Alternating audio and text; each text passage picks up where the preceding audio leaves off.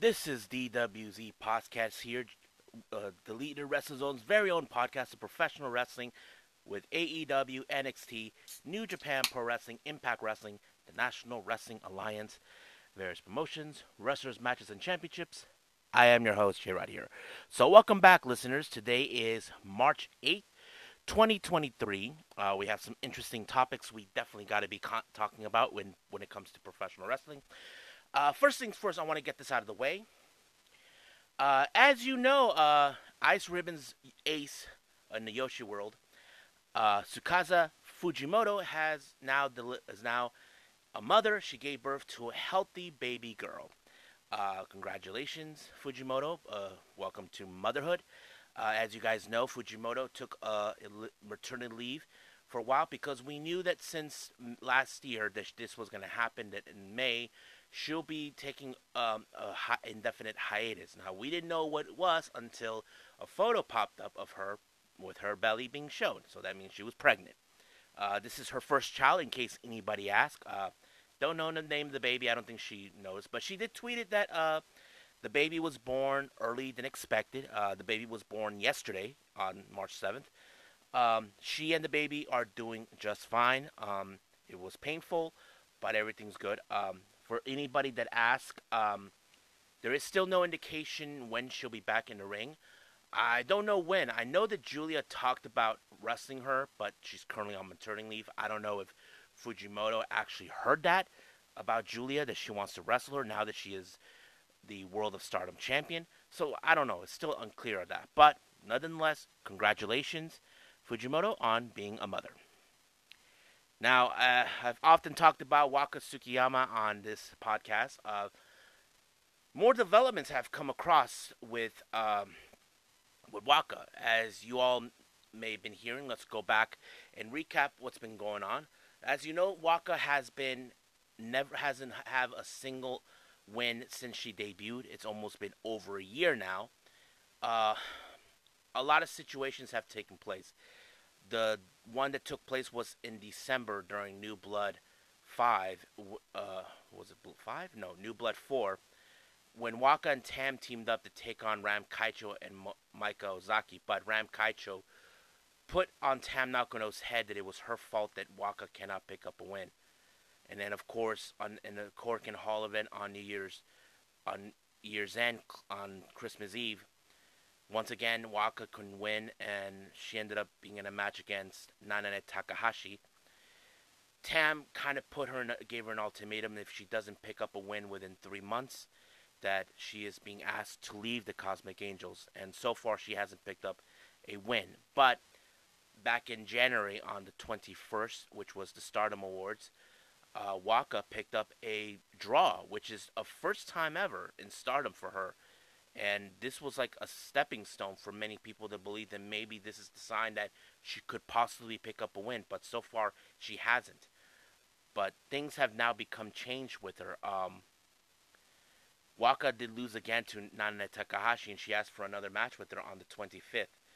But however, this is what happened. Uh, on the last showcase event that took place on the 26th of February, uh, Waka was involved in a Cosmic Angels rules match where Captain's uh, Captain's Falls match, uh, with her as a captain teaming up with uh, Mina Shirakawa and Mariah May, taking on uh, Tam Nakano, who was the captain, Natsupoi, and Saki.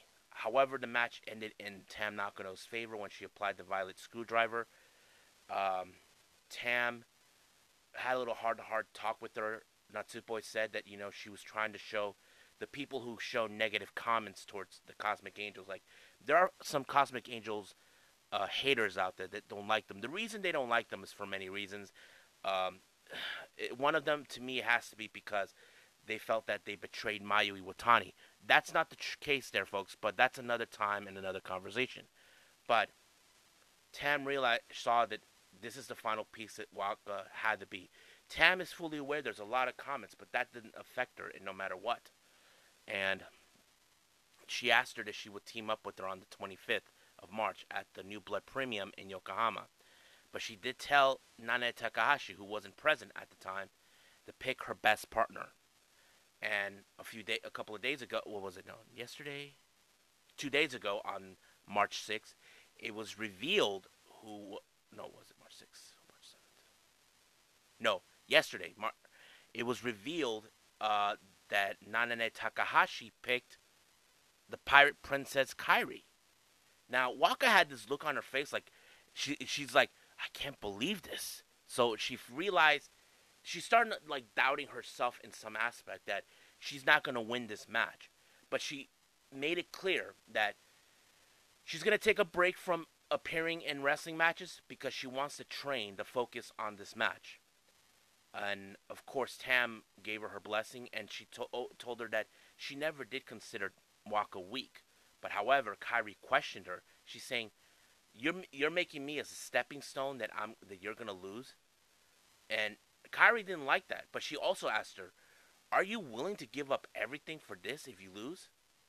Because here's the problem: Waka said that if she doesn't win this match on the 25th, not only she's leaving Cosmic Angels, she's quitting Stardom. And Takahashi, she was not happy with that decision. She's thinking that she's playing, that she's messing around. She gave her a slap. Tam stepped into the the, the, the step up against her for slapping her, but Nana said the only one who should be quitting is you, and slapped Tam instead. So, but now today, I the Tokyo Sports reports that uh, Waka and Tam are working hard training. There's a moment. Here's the thing. Tam is using Dragon Ball Z techniques. Uh, there was a moment where Waka's doing her push-ups, uh, bend down, and her feet are right on top of her legs, like doing that push-up thing. But there's like a cardboard turtle that Tam no- Nakano said that she worked real hard to get it uh, done, and hopefully she can pick up a win. I mean, I know there's those like Cosmic Angel fans that don't want her to leave. I know there's those who are hoping she does leave. Look, guys, let's be honest. Where would she fit in? But some people do say Club Venus she could fit in because we're seeing Mina actually building like a unit only for English speakers, uh, like almost similar to the Bullet Club, if, if you guys know what I mean. But there's a lot to take place. Now, we don't know how things are going to go well. I just hope things now. But the remaining of from here on out, all the way to the 25th of May, of March, Waka will not be attending any um, Stardom events until the premi- the no- New Blood Premium on the 25th. Now, if you guys saw what happened at the um, at the Triangles Derby's uh, match with the World of Stardom, aka the the Red Belt, it was between Mayuhiki and Julia. Now, this match wasn't a match; it was a bloody. How do I say? Julia wanted to hurt Yuhiki, try to put her out of her misery and have her leave stardom. That's what it was. It's like she wants her gone. Like, bitch, get out of my territory. This is where I belong. But Yuhiki refuses to stay down. That's the thing. Now, Julia thought in her mind that her her behavior, like whacking her with the belt, hitting her with the tables, chairs, and all that shit, was gonna help her make sure it she stays down. She wins the match. It's like, bye bye Felicia, but it didn't. Yuhiki, I look at her. She's like very hard to kill. Look, I said this before. Julia thinks in her from what she said, she believes Mayuhiki has been talking shit behind her back. We don't know the side of Yuhiki when it comes to Julia.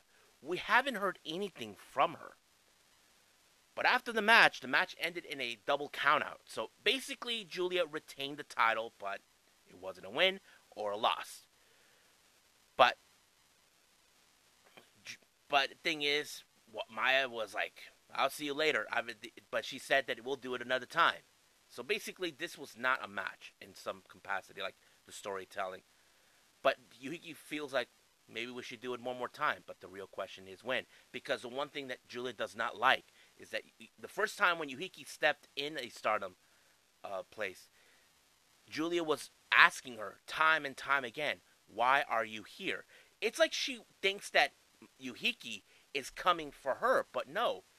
She came originally from to stardom with an offer to have her and her Rebel X enemy teammates to participate in the Triangle Derby. I feel like Yuhiki wasn't originally trying. Like she's like saying, I didn't come here for the red belt, but since you're offering it, you know why not? So I think that's what's going on with the story. Julia is does not like that someone who she believes that all of this like saying this is my territory. I am the one who's number one here. So she thinks that Yuhiki's there to rain on her parade. That's it. That's what she thinks. But I wouldn't be surprised if she does come back at some capacity with an offer by Stardom, and Julia can't do nothing about that. But however, at the post match, Tam Nakano shows up, but this time she challenged for the red belt. And she said, I don't care if you want me to put my hair on the line or property or whatever. So Julia's had it. And she's like, it's like she thinks that she can get away from Tam. Now, I do predict that Julia will retain the title, but I know deep down in the long run, we will see Tam win the red belt. Many people are hoping that that's the case. Now, I know you Tam Nakano haters are thinking Tam will never win the red belt. She will. She has to, guys. She has been working her ass off without a break and, t- and Stardom needs to reward her to have a, an opportunity for the red belt. But I, if if she does make another play, I would see this that she redeems herself from the from the five star Grand Prix, wins it, and guarantees a spot at for Dreams Queendom on December. And that's how I would picture it if that's the case. But for now, we'll just wait till it happens. Now let's move on to one. Now, uh, relating to the um, to what took place at um, the Triangle Derby Finals. Saya Kamitani retained her belt against Azuki. Now, I know many Azuki fans out there are finding this. It's a load of bullshit. Azuki should have won. That was the case. Look, guys, I get it. You want Azuki to win, but however, we have forgot about Mina. Mina deserves another opportunity. Now, there was talk from various people on Twitter that were saying that the original plans was for Mina to win the white belt and break the, the most defense record. But now I think the story is changed up a little bit. Mina has gone a little different attitude. She's daring Kamitani do the Phoenix Splash. Kamitani is like thinking, is she really out of her mind? I mean, think about it. Does she really want to have an uh, injury? We will see what happens then. But from the way I see it, she's daring her. But she, Kamitani believes that she could ho- hold on to this belt. But there is the possibility that Kamitani could lose the belt to Mina, and Mina finally will win the white belt. So that's the real possibility. But one thing I am gonna be curious now. Let's take for the for the for the theory here that Mina does win the belt. There is one match that Mina is looking forward to. And I wouldn't be surprised if it does happen. If you guys don't know where I'm referring to, I'll tell you. Himeka. Now, as you know, Himeka has announced her retirement. Many matches have been, but however, Himeka has not set, has not asked for a match against Mina.